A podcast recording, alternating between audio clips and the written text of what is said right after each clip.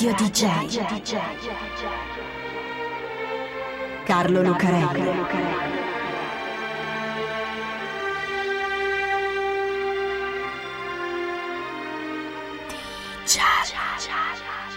Carlo Lucarelli presenta Di Giallo, il radiodramma di Radio DJ. Salve a tutti, siete su Radio DJ e io sono Carlo Lucarelli qui assieme a Fabio B per raccontarvi un'altra strana, misteriosa e incredibile storia di Di Giallo. Ci sono storie che sono già state raccontate benissimo. Su questa per esempio c'è un bellissimo libro di Emmanuel Carrère che si chiama L'avversario, da cui hanno anche tratto un bel film con Daniele O'Teil che ha lo stesso titolo. Carrère è un genio delle ricostruzioni di biografie eccezionali, non mi ci paragono neanche. Ma ci sono delle storie così strane, incredibili e misteriose, così belle, tra virgolette, che hai voglia di raccontarle lo stesso. E quindi questa è la storia di un uomo molto strano che si chiama Jean-Claude Roman. Jean-Claude Roman dovrebbe essere un uomo felice. Cosa vuole di più dalla vita? È un uomo di 39 anni, in buona salute, in forma, con un volto da brava persona un po' stempiato, da intellettuale. Infatti Jean-Claude è uno scienziato, un medico che fa ricercatore all'OMS, l'Organizzazione Mondiale della Sanità, che ha sede a Ginevra. È responsabile di un gruppo di ricerca che si occupa di arteriosclerosi e della sua prevenzione, e oltre a fare ricerche ha contatti molto frequenti con autorità politiche che hanno bisogno della sua consulenza per fare le leggi un incarico prestigioso. L'OMS si occupa della salute di tutto il mondo, è una specie di ONU della sanità, ben pagato, tra l'altro in franchi svizzeri e depositato in una banca svizzera. Anche se Jean-Claude non vive in Svizzera, ma poco lontano, vive in Francia, in una regione di confine che si chiama Rodano Alpi. Vive nel dipartimento di Ain, in un paesino che si chiama Preves-Saint-Meuse, e ci vuole più tempo a dirlo che ad attraversarlo, perché è una piccola comunità di 5.000 abitanti. Anche se è un paese con tutti i vantaggi di un paese, tutti ti conoscono, non succede mai niente di male, c'è l'aria buona, si mangia bene, eccetera, quella è praticamente la periferia di Ginevra e quindi di un grande centro anche se oltre confine. Non per uno come Jean-Claude, è un frontaliere e di lusso, può fare avanti e indietro tranquillamente e magari fare anche un favore ad amici e parenti portando un po' di soldi di là, che non è una bella cosa certo, ma lo rende sicuramente ancora più ben visto. E infatti di amici Jean-Claude ne ha tanti. Un bel lavoro, un bello stipendio, un bel posto in cui vivere, cosa ci manca? Una bella famiglia. E infatti Jean-Claude ce l'ha. È sposato da quasi dieci anni con Florence, una ragazza della quale era innamorato da quando ne aveva 14. Una bella donna, alta e atletica, medico come lui, che gli ha dato due figli, Caroline, Caro, in famiglia, che ha 8 anni, e Antoine, di tu, che ne ha 6. Nessun problema. Tutti che filano d'amore e d'accordo. E infatti Jean-Claude è un tipo tranquillo, tutto casa, lavoro e famiglia un po' silenzioso, un po' taciturno, un po' orso, ma sempre amabile e gentile, uno sensibile, uno buono. Allora, un bel lavoro, un bello stipendio, un bel posto in cui vivere, una bella famiglia. Jean-Claude Roman dovrebbe essere un uomo felice, ma non lo è, o almeno non sempre. Tutte le volte, per esempio, che si ferma a riflettere su se stesso e si rende conto che tutto quello che abbiamo detto fino ad ora, a parte la moglie e i figli, non è vero. È tutta una menzogna. Quanto si può vivere senza fare niente? O meglio, quanto si può vivere senza fare niente perché si è raccontato in giro che si fa una cosa che invece non si fa.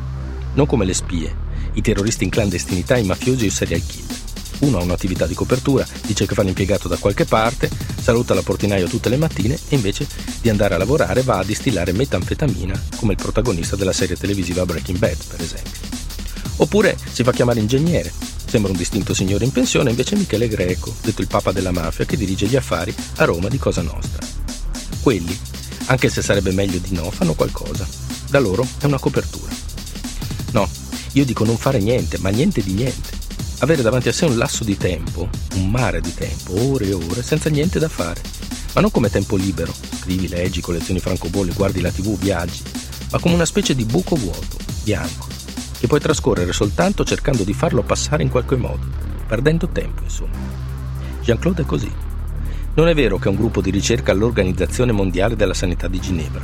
Non ci lavora neanche l'OMS, non è neanche un medico, non si è mai neanche laureato. Comincia tutto all'università. Certo di problemi Jean-Claude ne aveva anche prima. Al liceo, per esempio, tutte le volte che c'era un problema con la scuola o con i compagni, si ammalava e spariva per un po'. E si era anche inventato una fidanzata, Chloé, che però non esiste. Ma il punto di svolta è quello, all'università. Jean-Claude si è iscritto alla facoltà di medicina di Lione. frequenta il primo anno, frequenta il secondo e quando arriva il giorno degli esami di ammissione al terzo anno non ci va. Resta a letto, nell'appartamentino che i genitori gli hanno comprato per frequentare l'università, a guardare l'orologio, finché i genitori non lo chiamano.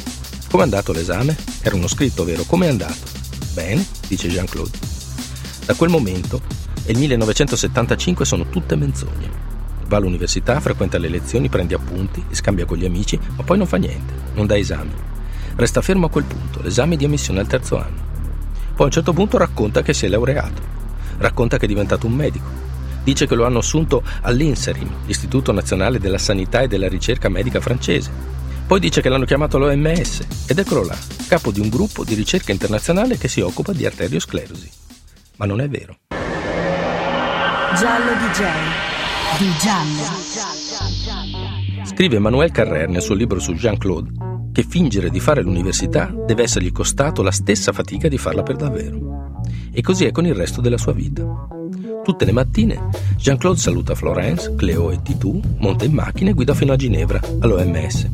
Mette la macchina nel parcheggio pubblico, si ferma nell'atrio dove c'è l'ufficio informazioni, sfoglia qualche dépliant, perde tempo poi se ne va, si ferma in un autogrill, perde tempo. Si mette a leggere un libro su una panchina, perde tempo, fa una passeggiata nei boschi perde altro tempo. Ogni tanto racconta che l'OMS lo ha spedito da qualche parte per qualche giorno. E allora va all'aeroporto, prende una stanza in un albergo vicino e resta lì dentro, a perdere tempo. Poi compra un paio di regali per i figli, una guida della città in cui dovrebbe essere andato e torna a casa. La fatica più evidente, quella che si riesce facilmente a immaginare, è mantenere in piedi quella menzogna spedirsi tutti gli anni gli auguri di Natale dei colleghi dell'OMS, i bigliettini per il compleanno dei figli da parte dei suoi superiori. Ma guarda come gentile il professor Tale, con tutto quello che ha da fare, si ricorda sempre di Cleo e Titù. Beh, ci mancherebbe, sono i figli del dottor Roman, così ben voluto e così bravo. Ma non è vero. È lui, Jean-Claude, che fabbrica indizi per mantenere viva la sua menzogna e si dà da fare per tappare i buchi quando questi si presentano. Perché non ci porti a vedere dove lavori? I bambini eh, si chiedono sempre dove lavora papà. Ma certo, domani venite con me. E poi c'è sempre un imprevisto. Sono malato, in Svizzera è festa, arriva una delegazione straniera, facciamo un'altra volta. Sì, va bene. Ma un lavoro non si fa solo per occupare il tempo. Si lavora per vivere, per guadagnarsi soldi per mangiare e tutto il resto, soprattutto quando hai una famiglia di quattro persone. Beh, intanto c'è Florence, che lavora e porta a casa anche lei uno stipendio. E poi ci sono altre menzogne. Dai tempi dell'università Jean-Claude attinge al conto corrente dei genitori. Gli dice che sta portando i loro soldi in Svizzera, in un conto fruttuoso, ma non è vero. E così fa anche con una sua amica che gli affida i suoi risparmi, 900.000 franchi. Non ti preoccupare, ci penso io, li porto in Svizzera. Sì, però queste sono le fatiche più evidenti. Ce n'è sicuramente un'altra, meno visibile, ma credo più importante. Sopportare l'angoscia. L'angoscia di vivere nella menzogna e l'angoscia di vivere nel nulla, nel vuoto totale, come un fantasma il fantasma di se stesso.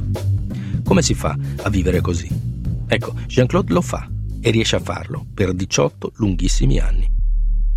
Vivere così è come vivere dentro un palloncino pieno d'aria pronto a scoppiare alla prima puntura. E infatti ad un certo punto la vita di Jean-Claude scoppia. Comincia poco prima di Natale del 1992. L'amica di Jean-Claude, che poi è diventata una sua amante e poi si sono lasciati, vuole indietro i 900.000 franchi che gli ha affidato perché vuole fare un investimento. Ma Jean-Claude non glieli può dare. Li sta usando i soldi dei genitori. Sono praticamente finiti e lui ha bisogno di quei 900.000 perché sta facendo una vita da capogruppo ricercatore dell'OMS, non è vero? La prima cosa che Jean-Claude pensa di fare è uccidersi.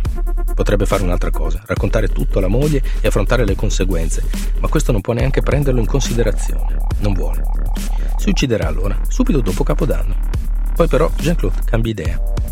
Il 9 gennaio 1993 va in un'armeria e compra uno spray anti-aggressione, cartucce per carabine e un silenziatore.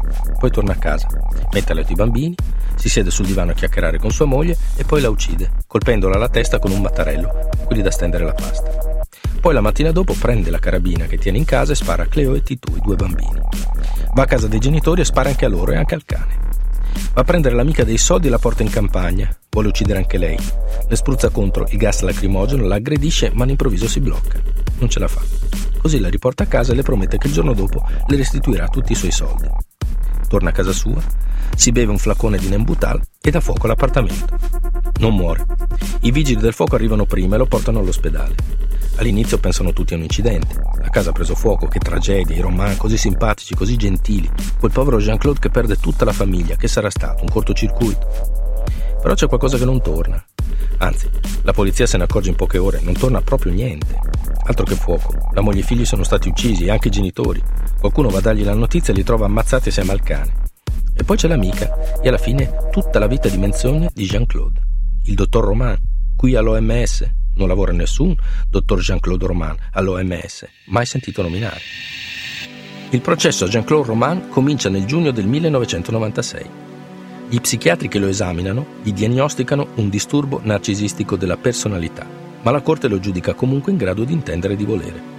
Nel luglio dello stesso anno, in cinque ore di Camera di Consiglio, il processo è semplice, non c'è più nessun mistero da risolvere, lo condannano all'ergastolo, con l'impossibilità di uscire sulla parola prima di 19 anni, cioè prima del 2015. Così finisce la storia di Jean-Claude Roman, che invece di fare l'università preferì una vita d'inferno fingendo di averla fatta e invece di confessare tutta la famiglia preferì sterminarla. Un insieme, come scrive Carrer alla fine del suo libro, una misera commistione di cecità, disperazione e vigliaccheria. Una storia così incredibile, 18 anni di menzogne, l'angoscia del vuoto e quell'epilogo così tragico, che lo scrittore che l'avesse inventata sarebbe diventato un grande della letteratura di tutti i tempi, come Dostoevsky o Albert Camus. E invece purtroppo è vera. Quando ho detto che era una bella storia, infatti, ho detto tra virgolette. Radio DJ. Carlo Lucarelli.